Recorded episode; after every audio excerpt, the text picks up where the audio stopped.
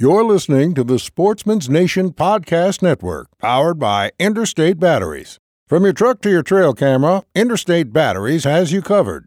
Visit your local Interstate Battery store today or online at interstatebatteries.com. Interstate Batteries, outrageously dependable.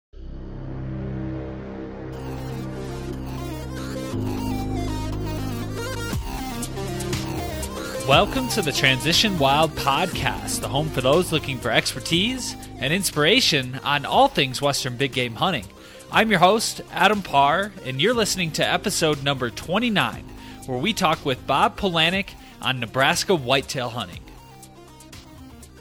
Hello, how's it going? Welcome to the Transition Wild Podcast, presented by Heads Up Decoy. Hope you guys are having a great day hope you're out doing some hunting of your own. I actually just got back from my mule deer hunt in Colorado. I drew a second season, or not drew, I, I purchased a leftover second season mule deer rifle tag. And uh, it was a it was a pretty amazing hunt. Um, not from the standpoint that it was like grueling hard and you know we we hunted our asses off, but my my girlfriend and I uh, we went out opening day Saturday morning. She was able to kill uh, a great mule deer within the first half hour of the hunt, and we got that all processed up and, and taken care of. Went home that night, came back the next morning, same spot, and I was able to take my first mule deer. Um, first day of hunting, about a half hour into it as well. So we we put down a double, back to back days. I got my first mule deer and I actually wrote a blog article about it. If you haven't checked it out, it's called called Colorado Mule Deer Double. It's on my website, so I kind of highlight the hunt there and, and show some of the pictures. And I, I I'm just tickled to death with him. It's it's a cool experience. He's a nice five by five muley, and I couldn't be happier. So that that was pretty cool. That's what I have going on. I'm gearing up for a whitetail hunt. I was planning on heading out to Nebraska hence why I have uh, Bob on the show today because I because I was kind of picking his picking his brain on, on lots of things and talked to him about hunting in Nebraska, but I have since changed and um, over the last couple weeks, and I am now going to head to Oklahoma, and the reason being the main factor is that Nebraska's gun season is the I think it starts the 10th and goes to the 17th, so it's kind of that week I wanted to hunt and I don't really want to be out there competing with the rifle hunters and I and I did want to bow hunt. So I've moved uh, a couple states to the south and I'm now going to hunt Oklahoma. Their gun season doesn't kick off till the following weekend. So I'm going to hunt that 10th through the 17th and see if I can get something something rolling there. So stay tuned for that. I think it's going to be really cool. It's DIY public land bow hunting, and I'm just going to go for it. haven't really, I've never been there before. Just doing some scouting on Google Earth and onX Maps, and just kind of checking everything out and going out on a whim and going to give it a go. So stay tuned for that. Today's episode, we have Bob Polanic. And again, as I alluded to earlier, I was planning on hunting Nebraska. So I started picking Bob's brain. I found some of his videos online and, uh, you know, decided to have him on the show. And, and we really just kind of talk about Nebraska whitetail hunting. He's hunted there for a number of years. And then we also talk about Iowa as well. Me and him um, kind of share that. I hunted there last year. He drew the tag this year.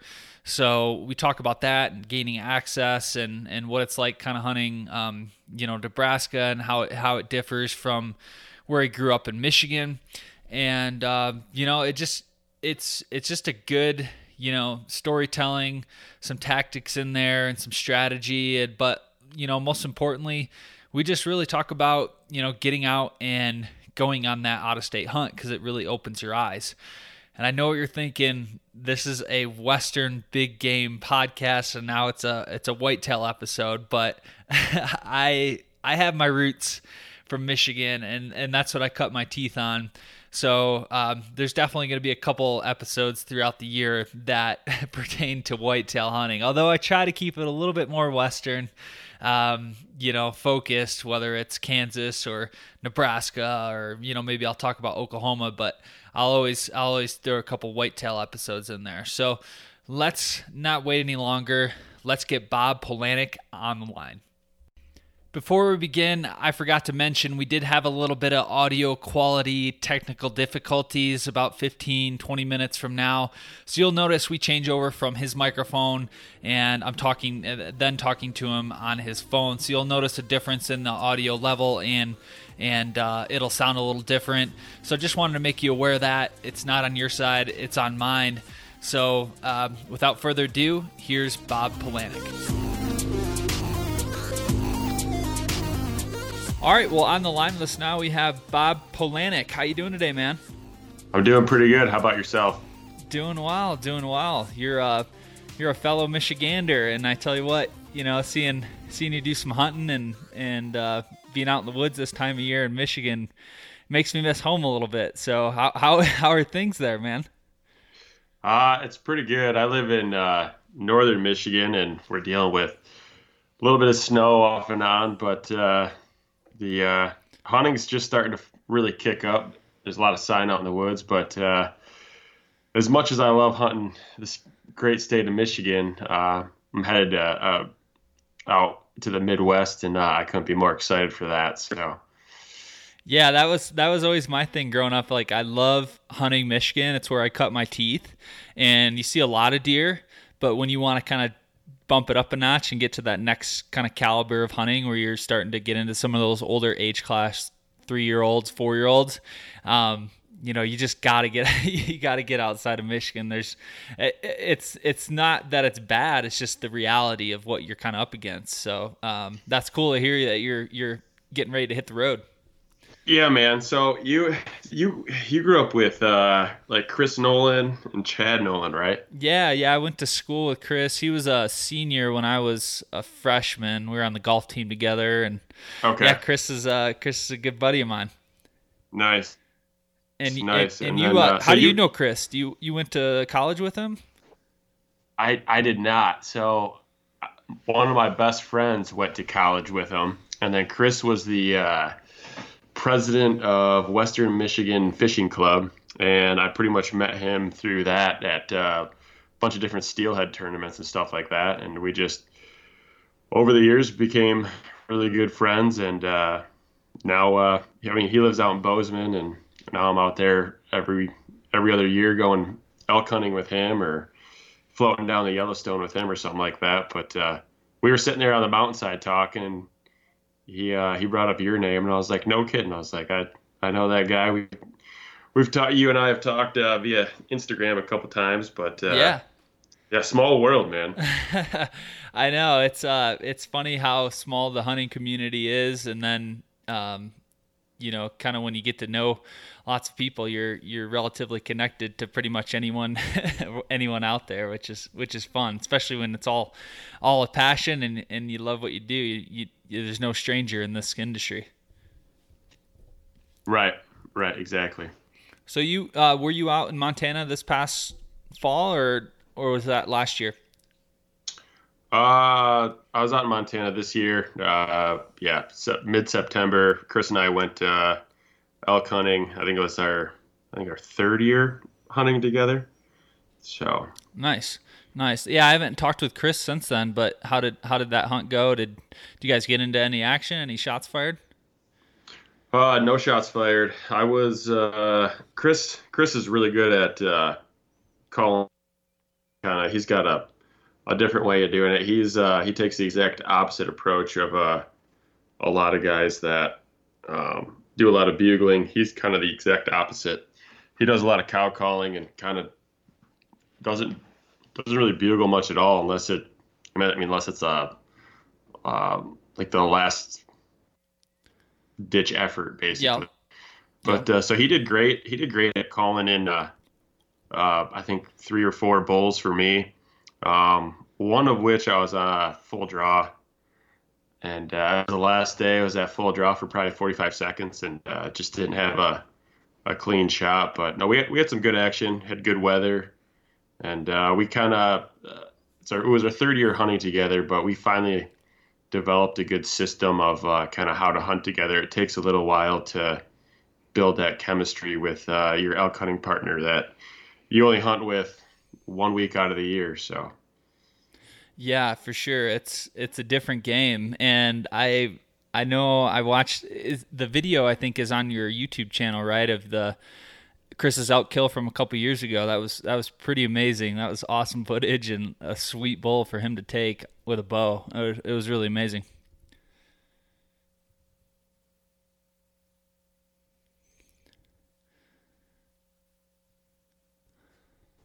We hunted for. I think I oh, lost you. I think I lost you there for a second, Bob. Okay, yeah, I'm I'm back now. Okay, um, cool. Yeah, so I, I was just uh, saying about the video that you know you took of Chris shooting that bull and you guys hunting together. It was really amazing. That was a sweet bull with a bow, and and um, that was two years ago, right? Yeah, that was two years ago, and uh, we actually had shot. We both got a bull that year. We we hunted, and we each shot a we each shot a bull. I I held uh, an elk tag in my pocket for about 36 hours before I filled my tag. So wow, very very fortunate. Didn't didn't exactly go down that way this year, but hey, that's that's hunting. It's still fun to be out there, especially from Michigan, being able to go out there and do some mountain hunting. That's that's uh, pretty special. Absolutely, absolutely. So you recently uh, looks like you just took down a nice doe. Was that here this past couple days, or what? What went down with that? Uh, that, that was last night. So uh, nice. Congrats, man. Yeah. Thank you. Thank you. Kind of did went uh, solo mission on it, and uh, it's a farm that up in uh, northern Michigan, and cousin lives on it, and he's got a six wheeler and whatnot, and he offered to help, but uh, kind of just said no, I'll get this one out on my own, and had a a mild I don't know, 150 yard drag out, but it, it felt good to kind of just do it on my own and, you know, set up a tripod, take a couple photos and get her home and hung up. So, yeah, that is cool, man. Like, you know, one thing I've kind of, although I, I love hunting with people and I love hunting with buddies and, you know, my girlfriend and whatever, but I almost feel like for myself, I just need that kind of alone time and that alone experience to really kind of gather my thoughts and just kind of be with myself. And, you know, what you described there of just kind of going out and doing it on your own and, you know, not having anybody around. It's, it's, it's a magical moment and it's very rewarding in, in its own sense. So that's, that's really awesome, man. That's cool. Yeah. Thank you. Thank you. Yeah. It's, uh, I've had a little bit of a frustrating season. Just I've had a few hunts where, well, I've had more hunts that I have.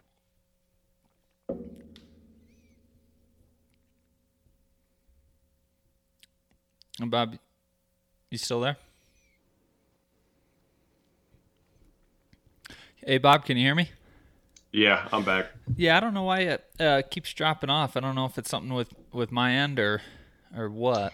Uh, it's probably on my end because I live in the boonies. I live on a, a I live on a seasonal road, and uh, I'm using my my phone as a uh, hotspot. Got it. So. Got it. Got it. No worries. Um, yeah, if uh, you know, we can always do it on the phone too if that works, but um, it's it's not that big of a deal if it keeps popping back up. Um, but you but you said you said you kind of had a frustrating season uh, so far. I I know you had posted a picture on your Instagram of you kind of wounding that buck. Did you ever end up kind of coming across him, or what's the story with that? Yeah, no, I never never came across him. So I uh, I shot an eight point and oh, I kind of I kind of rushed the shot a little bit and I just I hit him high and uh, kind of hit him forward a little bit and I watched him. He ran for about 150 yards and then uh, he kind of walked off and I was able to. It was in a field and I was able to watch him the whole time through my binoculars and I I watched what I thought was him tipping over, but come to find out it's kind of him just falling down. And it was in like a thick, like brushy area, and uh, I, I figured he tipped over and was dead there. And so I didn't even really get on a blood trail. I went to where I saw him tip over, and uh, I guess quote unquote tip over, and uh, I got there and there was he wasn't there. So I uh, I marked his last blood um, which there was blood where he went down. I don't know if he just bedded down for a little bit or, um, but yeah, he he got back up and he kind of circled back to where he came from and went down into a creek bottom. And uh, so I let him lay overnight, and I got I got back on him in the morning, and that's where I found him down the creek bottom, and I, I jumped him out of his bed at like 10 a.m. the next morning, and he took off. Um, and he the, the, property I hunt is adjacent to school property, and as soon as he went on that school property, there's no weapons allowed. So that kind of eliminated any possibility for a spot and stalk, and it's kind of like, well, he's obviously still alive today. So I waited another day, and uh, I could never get back on blood, but I did a lot of grid searching and just never came up, never found him. So I'm hoping he's still alive, but I've got a few cameras out, and he hasn't popped back on him yet. So yeah, yeah, that's that's tough, but you know that's that's also the reality of bow hunting, and you know I commend you for posting that, and you know, in you know kind of your description, it's there's always things to be learned um, about bow hunting and and lessons to take away from any scenario, and I've we've all been there. I've had the a similar scenario last year on public land in Iowa, and shot a great buck and and just got one long and could not find him after two days of tracking, and it's just just how it goes. And I and I think some people feel ashamed by it sometimes. Yeah, it sucks. It's not what we want, but you know, it's definitely the reality. And and uh, you know, if you learn from it, that's that's all you can do going forward. Yeah, exactly. Yeah. So yeah, and and with like Instagram or Facebook, a lot of it's uh, it's just a highlight reel. It's uh, yeah. and it's not even not even in the hunting community, but it's just kind of in everyone's daily lives. But it's, it's always uh, the best it, thing. Yeah, exactly. but uh, it feels good to be honest and kind of just say, hey, you know, it's this is real life, and uh, I'm a real I'm a real person. I make errors just like everyone else, and maybe promote some other people to be able to be a little more honest and stuff like that. So yeah, no, I think it, I think it's great. You know, some man, sometimes I just I love social media for the fact that it like connects people, but sometimes, you know, just for that standpoint, I just feel like sometimes it's just a showboating fest. And um sometimes it can be difficult to like see other people's like Instagrams or Facebooks of all the kind of best success stuff and and you kind of put yourself in that same same thing like oh man I wish I could do that or I wish I could do that and you kind of almost feel like you get down on yourself sometimes. So it's it's nice to see the the both sides of it, you know, from from you showing the the real life aspect. Yeah, absolutely, and uh, I'm kind of hoping that um, with with that particular buck, like the story's not over, and maybe you can get back on them. But yeah, just to be uh, to be open and honest about it, I think is good, and and hopefully it gives does come back. Maybe someone can kind of go down the same path and have a little hope themselves. For sure, for sure.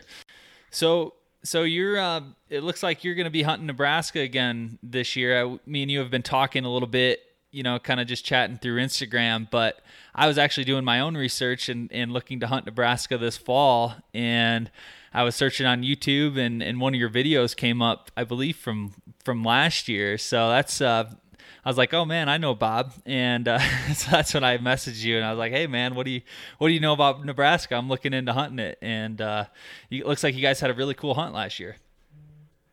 Yeah, yeah, it uh, it was challenging. It was one of those hunts where uh, I had set out to uh, film my wife, and kind of the the real goal was to film my wife um, harvesting, uh, hopefully a mature buck, and uh, was kind of looking to submit it to like uh, Full Draw Film Tour or something like that. I was trying to get a whitetail film in there, but um, after I think five or six days of filming her, I think we were down to our last day, and uh, told her to. I was trying to get her to sit in a certain tree stand that had kind of been neglected for a few days, and she didn't want to because we had been having uh, buck encounters in a, a, a whole different area. so she wanted to go there, and she kind of just said, "You know what? It's the last day you've been filming me the whole time. You have a tag in your pocket as well. Why don't you why don't you go sit there and and I'll go where I want to go and we'll just kind of divide and conquer. And I you know, I said absolutely. At this point, you know, yeah, we're just trying to fill a tag. Yep. So lo and behold, uh, about 8 a.m., um, I had a I had a nice eight point down that uh, we had seen probably three or four times throughout the week, and uh, I, I had I was covered up in deer the whole morning. I think I had 24 different deer in in bow range by 8 a.m. I mean, from the from the break of day to the time I shot that deer, and even a little bit afterwards, I had deer all around me. I had small bucks chasing does, and the buck I shot actually had come by me two different times that morning. So yeah, it ended up being a really cool hunt and ending for me, but uh, not so much for my wife. So we are uh, we're headed back out there this year to uh, hope she can redeem herself and uh, we can get her uh, a, a buck down and hopefully get it on film as well. Yeah, yeah, that's exciting, and uh, yeah, it's really cool that you and and her actually enjoy hunting and you know like she enjoys coming you coming with you on these trips and and partaking and sounds like she's she's pretty hardcore into it. And that's kind of a rarity these days. And I know for myself my girlfriend Jenna she's she's really big into hunting. And, and and for me that's really important to have somebody who shares the same passion and you know cuz obviously as hunters we're spending a lot of time in the woods and we're you know traveling across the country and it's just kind of selfish um in a from a standpoint if your if your significant other girlfriend wife um, doesn't necessarily enjoy that same passion. So that's cool that she's really involved with you and I'm sure that's that's really fun yeah, it's uh, pros and cons, man. It's good. you definitely get to hunt. You get to hunt a little bit more than uh, probably the average guy, or you get away with it a little bit more. But uh, at the same time, I mean, if your wife does something that a tree stand or I don't know misses a deer or something like that, you can't really say the same things to her that you could to your buddy. So yeah. you kind of got to bite your tongue a little bit, and uh, and yeah, and then on top of that, I mean, you do start running into like, hey, you know, my wife and I we hunt together quite a bit, but and she's gotten better at it. But at first, I was kind of like, well, you know, I'm gonna go hunt with my buddies this weekend or something like that, and she's like, well, I was planning on hunting with you this weekend. So that will get that gets a little tricky, but um, you can you just gotta have conversations and work it all out. So. Yeah, yeah, for but. sure. For sure. So, um, kind of what I wanted to dive in today is more along the lines of kind of like, you know, the Western kind of whitetail and, and talking about Nebraska and, and kind of your experiences there. Cause, um, you know, although my podcast is more kind of Western big game focused, I like to keep it, you know, I like I'm always drawn back to whitetails this time of year. My my mind is always circling to that. So, you know, talking about Nebraska and you know maybe how you got started um, with that. When when did you start hunting Nebraska? Have you been going there for the past couple years? When did that all begin? So, the first time I ever hunted it was in 2010. I used to travel a lot for work, and I was doing a uh, like a dredging project on the Missouri River and um, while I was there during hunting season, so you know I looked at Nebraska. I think I looked at I don't know South Dakota, and then I want to say Minnesota. That's the, kind of the area I was in. All, all those those three states kind of come together in the area I'm at, which is like northeast Nebraska. And uh, Nebraska was the cheapest over the counter tag, so I grabbed that. And then one of the local guys that we were working with, he had a farm um, just like an hour south of where we were working, and he gave me permission to go hunt his farm, which is like a I don't know 140 acre farm with maybe like 40 acres of timber on it. And uh, back in 2010, when I wasn't really that big of a bow hunter, um, and uh, I had like three days to fill my tag, so I jumped up in a tree stand that was uh, already set up, and I shot uh, six point that kind of scored more than uh, 30 inches maybe.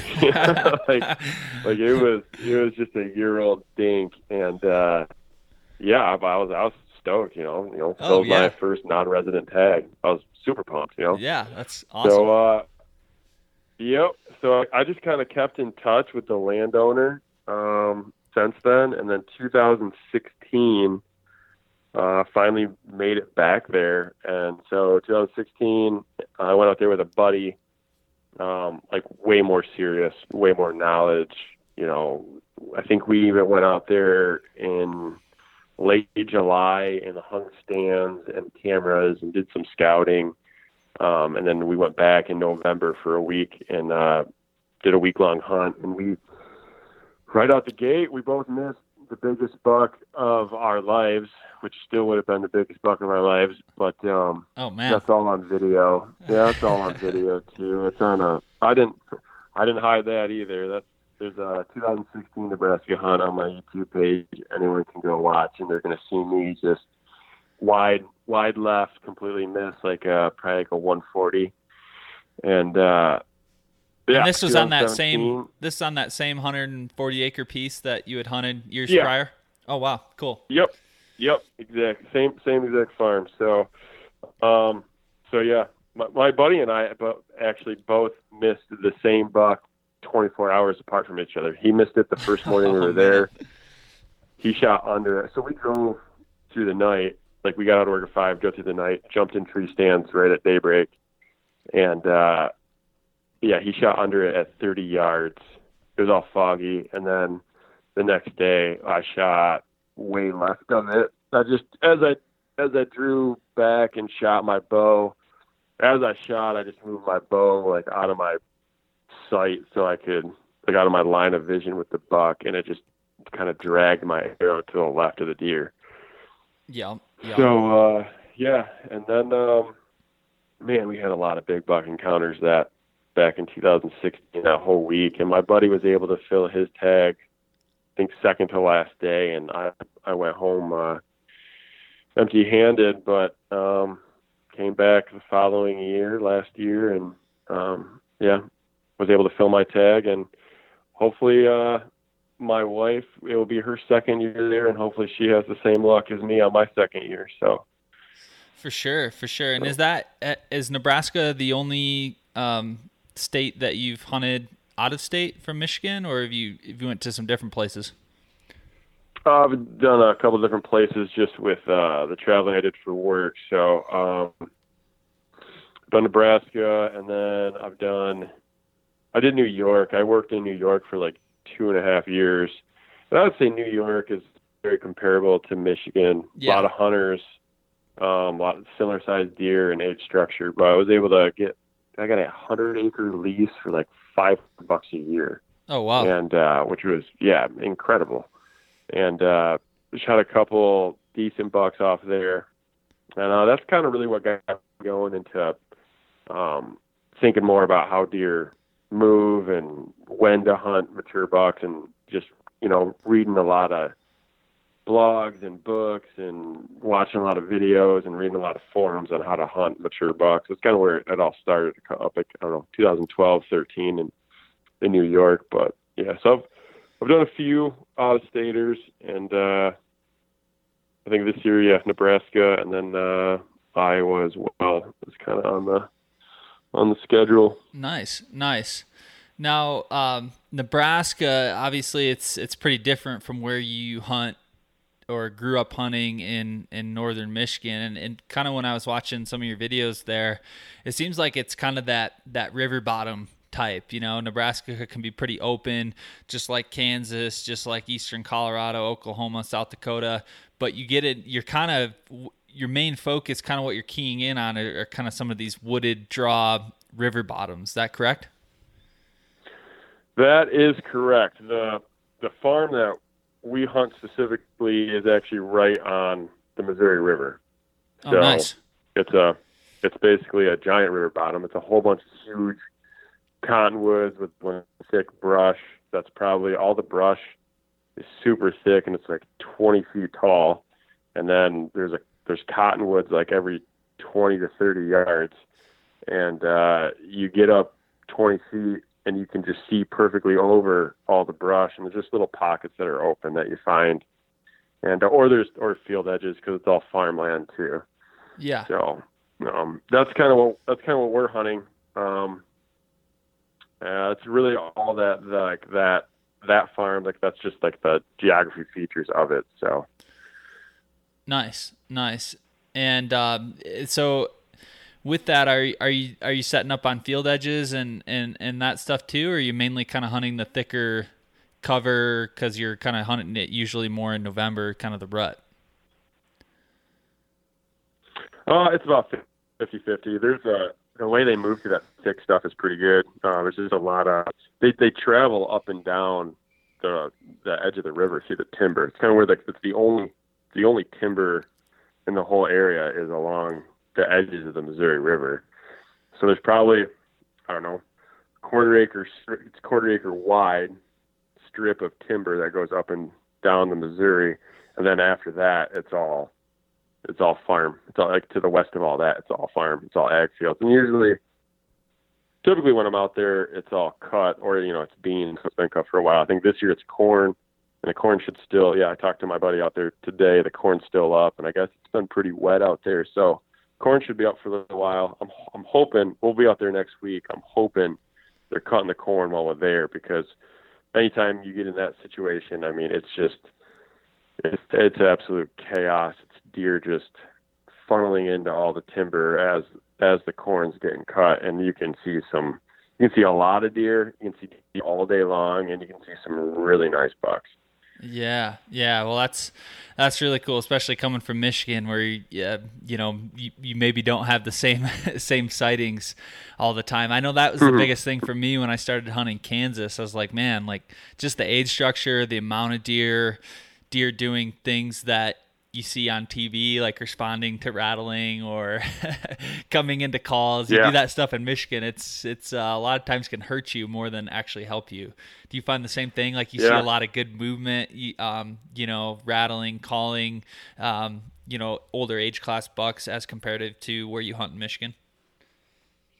Oh, a- absolutely, man. It's uh, the the deer population, the density, it's so high. The the age structure is great. I mean that that was the best part about bringing my wife out there. All she had known was northern Michigan hunting, where half the time you don't see deer, and then we go out there and like it's it was it's honestly like a TV show. Oh it's yeah, like you see 20 deer per sit.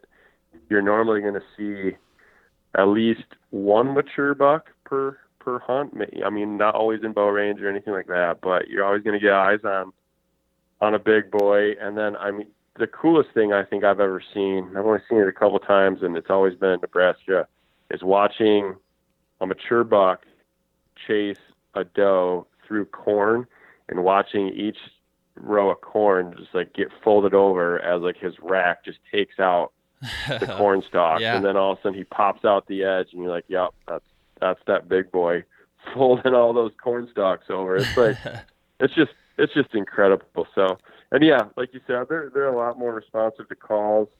Um, they're they put up with a lot more pressure. They put up with a lot more scent. I've never had so many deer downwind of me, and I don't I don't use ozonics or anything like that. I just I mean I have, I have a scent. I use scent control just sprays and always keep my stuff in tow. It's better than that. Um, I've had tons of deer downwind of me, and they might put their nose up a little bit, maybe a little flick of the tail, but then they just put their head back down, keep feeding, keep on their whatever run they're on or whatever. They don't they don't bust, they don't blow. Here in northern Michigan, if if a doe gets even a little bit of my wind, it's stomping and blowing, and the whole the, every the whole county knows that I'm sitting there hunting. So, yeah, yeah, I've I've seen the same thing. It's it's frustrating in Michigan and, and a breath of fresh air when you get out to some of these these states that um, you know like Kansas, Nebraska, and uh, it's just really fun, man. It's a totally different world. I, I I try to encourage everybody to just leave the confines of of Michigan. Not not that there's anything again wrong with hunting in Michigan or anything. I love it. Right. You love it. Um, it's just a whole different experience when you get out of state to some of these different places and you know get to experience some of these new things. Yeah, I I just really think that everyone should every serious bow hunter should at least experience the rut in the Midwest at least one time in their life. Yeah, yeah, for sure. So, um, in regards to getting permission to this this property in Nebraska, um, have you looked around for any other farms? Have you explored any public land that maybe is in close proximity, or are you just kind of focusing on this 140 acre piece? I we pretty much just focus on this 140 acre piece, um, I'd need to need to start knocking on doors and getting more permission on different different properties because this I don't the landowner's not going to be alive much longer. Um, I'm actually wondering if this is going to be the last year that we get out there. Might have one more year. I need to start figuring out something here soon because um, now that we've made friends out there, lodging is for for my wife and I. We can go out there. Lodging's free. We Oh, stay that's with great. a couple. Yeah, we stay with a couple that we we've met, and uh, so it's really a cheap hunt for us. The over the counter tag's not too much. I think it's like two fifty, Yep. and then uh, man, lodging's paid for, and you bring all your own food and stuff like that. So, and you're not you're not doing anything besides sitting in the tree, so you're not really spending any other money. So you can get away with it for pretty cheap. Yeah. But uh, Well, it's cool how you can develop a relationship too. I've I've found the same thing with with some of the farmers that I've met in western Kansas and you know, I continue to hunt there every other year or whenever I draw that tag and you know, it's free access. Um, you know, but I'm in the same boat that you know, I, I can never have enough access, so you might as well just go drive around Yeah. and knock on some doors because you never know. And what I found too with some of these more western states is it's easier. Um, not that it's like easy by any means, but it, as you know, in Michigan or some of these more pressured states where you got you know a million hunters out there, it's it's pretty tough to get a yes. But when you move into some of these states with with lower just general population of hunters, it's it's a little easier to to get gain permission and and hunt for free in a, in a lot of aspects. yeah, it's it, it is incredible. It's it's a completely different mindset out there. There, it's uh, yeah, sure, come on, come on out and hunt. I mean, so I, I like I said, I got permission in 2010 to hunt this farm, and I like I said, I I kept in contact with everyone, just in touch. Hey, how you doing? How was your season? Stuff like that. But 2016 rolled around, and I had to make the call of like, all right, I got to get like real permission to go back out there again. I haven't seen anyone in six years, and I made the call like, hey, um, Buddy and I are thinking about coming out to Nebraska and hunt. Do you have any, you know, public land that you could point us in the direction of or anything like that? And they were like, why don't you just hunt the farm you hunted last time? There's plenty of room for the two of you. It's like being a bad. It's like, all right, That's uh, great. we'll definitely do that. yeah. Oh, But- well, thanks for bringing that up. I uh, I thought you would never bring it up. You go in with the right uh, and- intentions, and it, and it happens, right? yeah, yeah. So That's cool. That's cool. So you, um, from what you had kind of we were talking about a little bit earlier, you kind of did the same thing with Iowa, right? I mean, maybe it wasn't necessarily a connection because you worked out there years prior, but you, you also did some door knocking this summer, and and uh, what what kind of outcome did did that bring? Um. So yeah, I had a theory that if I knocked on a door with my buddy, him and I, who are going to Iowa, we drew. You know, we put in, we applied, we did the poll preference point thing, and then we drew Mm-hmm. with like just intention of hunting public land. But we were gonna go knock on doors, and uh, I had this idea, like, okay, if him and I roll up to a house and knock on the door and do the whole conversation and introduce ourselves and say, hey, you know, just wondering if you'd let me hunt here, blah blah blah. I figured it was just going to be a lot of no's, and then I had this idea that if I did it with my wife, I'd probably get at least one or two more yeses than I would if it was me and my buddy. So I talked to my Smart I talked to my wife. Yeah, I talked my wife into going and knocking on doors with me, and uh, we got super lucky. And uh, the third door we knocked on, the guy was uh, he was like, "Yeah," he's like, "Well, you know, I've got I've got a few people hunting here already." So you know, in my mind, I'm like, "Okay, this is a no." And uh, he's just like, "So."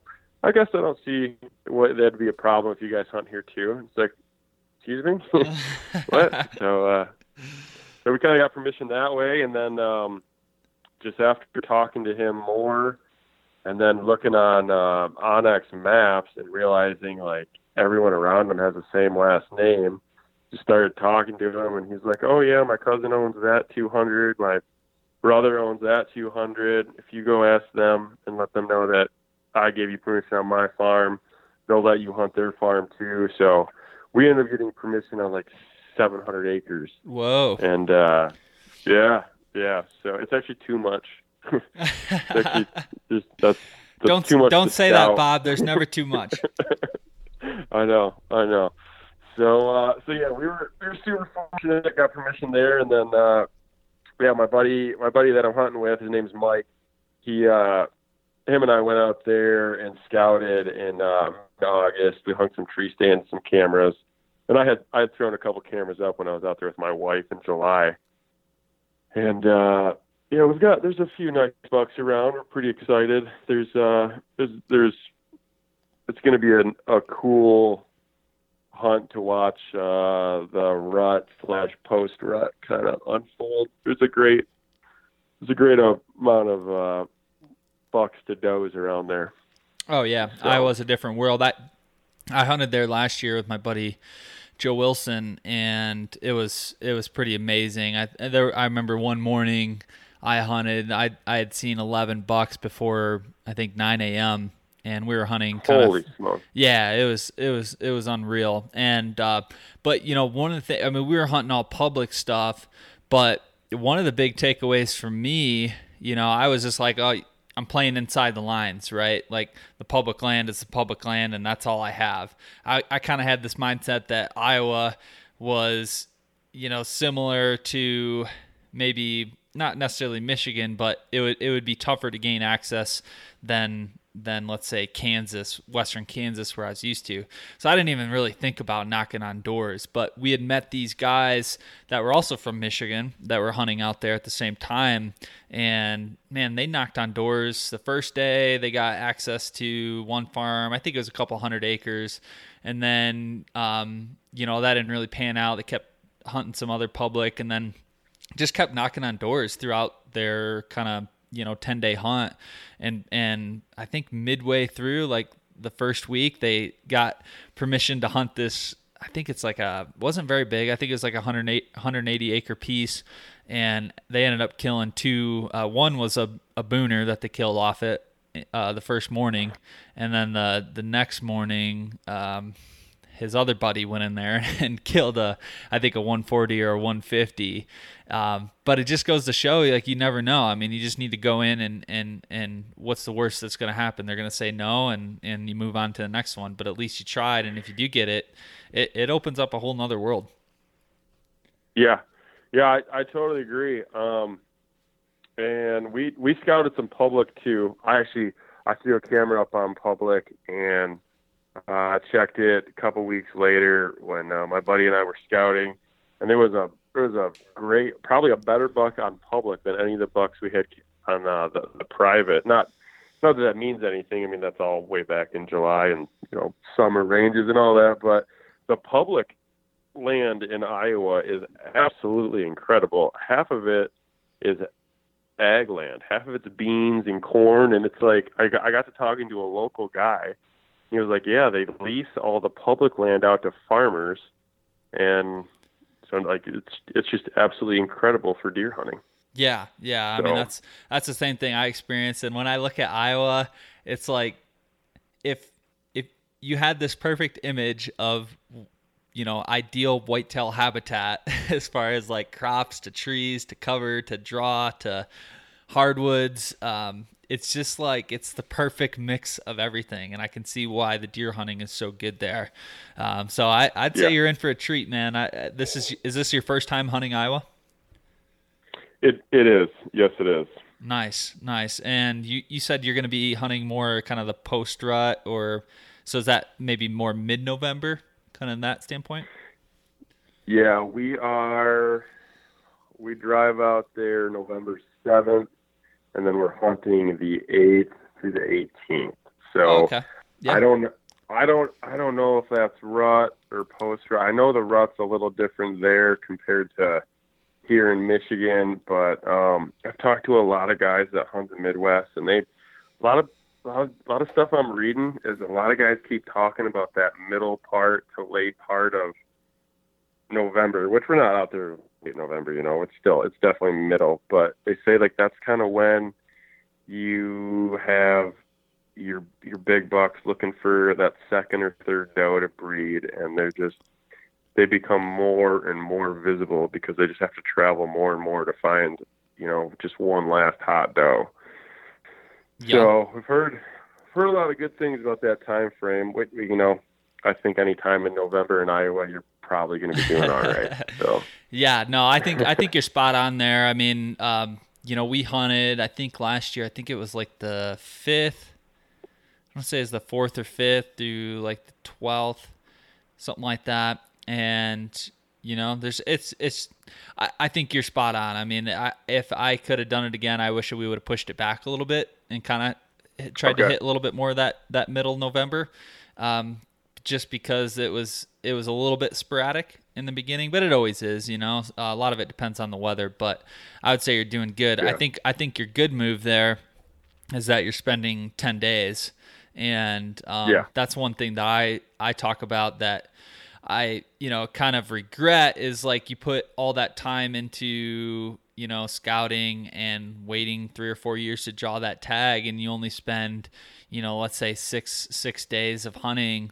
Um, you know, it's really tough to get it done, especially for your first time. And, and if I could do it over again, I would I would block off two weeks, and that's probably what I intend to do for next trip that I take to Iowa. I wanna I wanna really block off some time so I can get it done because it's, it's, like I said, you you put a lot of time and effort into it. So I think you made a good move there. Yeah, th- thank you. You're uh, you're the third or fourth person to say that, so I I'm crossing my fingers, hope it holds true, and uh, I'm trying to trying to manage expectations. And um, I've I've never really shot a a really big buck or anything like that. Um, nothing close. I don't even think I've got a Pope and Young under the belt, but I'm just I just can't wait to just watch the Midwest rut unfold. It's just I have such a draw to that. I mean, even if I just went out there and sat in a tree stand and filmed for someone and didn't hunt, I think I'd be perfectly happy. But uh, don't get me wrong, I'm stoked to have a tag in my pocket. So yeah, it's uh, it's gonna be cool. So um, so you mentioned all this filming and everything. Where um, where can we go to kind of check out some of your some of your hunts? Uh, website, YouTube channel. Tell us about that. Yeah, I've got both. Uh, I've got a website, uh, hybridoutdoors.com, and then um, YouTube's uh, same thing, Hybrid Outdoors. Same with Instagram, Facebook. Both got pages on that. All Hybrid Outdoors. Um, just uh, kind of a blend of hunting and, and fishing. I probably do uh, as much fishing here in Michigan as I do hunting. Um, you know, Midwest and out west and stuff like that. So um, yeah, always always filming stuff and trying to just put uh, I don't know. It's it's almost a hobby at this point. Definitely doesn't pay any bills, so um, it's fun. But, uh, it's it's just cool. To, yeah, it's cool to reflect back, and I know I've got a lot of buddies that have enjoyed um, the effort and stuff like that, and I've got a lot of family members that are kind of just like, you know, those are pretty cool. It's cool to be able to follow along on your hunts and stuff like that. So it's more of a more of a personal hobby at this point. So yeah, yeah, but, that's uh, cool. yeah, definitely definitely check it out. There's a couple uh, whitetail hunt in Nebraska on there. There's a really good Montana elk hunt on there that you had mentioned earlier with Chris, and then there's uh, there's a quite a few uh, steelhead fishing videos that are um, are pretty pretty stellar as well. So yeah, yeah, well, de- I'll definitely link to that on my website for people to go check out. And uh, yeah, that filming thing, that's a whole nother level, man. Like you know, especially from hunting and and and bringing all the equipment and making sure you got the f- shot on film. Like that's a whole different animal. And I I actually tried that years ago, and I was just like, man just isn't for me. I I kind of just like less. Uh, I, am more on the mindset for me. I'm like less is more. Uh, I just need less gear. But that's uh, hats off to you, man. Anybody who does that and films hunts, that's uh, that's a whole nother level. That's really cool. Yeah, pros and cons again. It's uh, it's fun to be able to look back and reflect, but um, yeah, it it becomes a, a hassle, especially when you're hunting five, six, seven days in a row. It you know having enough space on a memory card, um, always having batteries charged and stuff like that. And then you, every time you get in a tree stand and get out, you're putting up a tree arm, setting up your camera, Yeah. taking it back down, all all that stuff. So it it can get old, but you you look back on it and uh, I don't know, it's it's it's fun to relive some things. I'll probably throw up uh, uh, my last Nebraska hunt on my uh, Facebook page here soon, and I know anytime I watch those, I usually get pretty fired up. And same with uh, yeah, before I'm going steelhead fishing or anything like that, I'll throw one of those videos on and usually get pretty fired up to do do whatever. So it's just fun to reflect and and have those memories. Yeah, yeah, for sure. Well, cool, man. Well, I, I appreciate you coming on here. Definitely good luck this fall, and, and I'll be following along for sure, especially in Nebraska and, and Iowa. So, wish you nothing but the best. Hope everything goes good. And, and uh, yeah, again, appreciate you coming on, Bob, and we'll talk to you soon. Hey man, I appreciate you having me on. And uh, if any of your listeners have uh, any questions, uh, feel free to reach out to me. Um, and then on top of that, if anyone has any questions on uh, filming setup, uh, feel free to send me a private message on Facebook or something like that. This will be do my first year trying to film with uh, a DSLR and 4K, and Nice. uh, it's yeah, it's we'll see how it goes. It's not it's not easy. So got it, got it. Well, cool, man. Well, uh, yeah, thanks again, and, and have a good night. all right, you man, good luck this year. All right, another episode in the books. Thanks again to Bob for coming on the show. And thanks to you guys for tuning in. If you like what you're hearing, you can leave us a review wherever you listen to this podcast at, whether it be iTunes, Stitcher, Google Play. Leave us that five star review. That'd be much appreciated. The Transition Wild podcast is hosted on the Western Big Game feed. Um, so make sure you subscribe to that one if you're looking to get more content from myself. And if you, you know, like what you're hearing, you can also subscribe there. That would be much, much appreciated and would mean a lot. I'm seeing a lot of big deer going down. This is uh, first week of November when I'm recording this, and man, so some giants hitting the dirt. I've really got the itch to get out there and go whitetail hunting and uh, listening to Bob talk about Nebraska and Iowa. I just can't wait to get out there and, and try out a new state in Oklahoma and and I think that's one of the things we, we really drove home. You know, there's a lot of opportunities to be had if you just put yourself out there, knock on some doors, go check out some public land, go on that first western, you know, whitetail hunt or first out of state hunt. It'll change your life, man. It opened up opened up my eyes, and I'm sure it'll it'll do the same for you. So you only live once. Uh, life is short. Buy the gear buy the tags, plan the hunt, and and uh, experience memories that will last a lifetime, whether it be with friends or family. That's what it's all about. I hope you guys are being safe out there. Hope you guys are having fun. I look forward to um, my again my my whitetail hunt. I'm, I'm jealous of all you guys out there in the stand. I, I miss it. It's it's in my blood, and uh, I just can't wait to to experience some of that November whitetail rut. So, thanks again for tuning in, and we'll talk to you soon.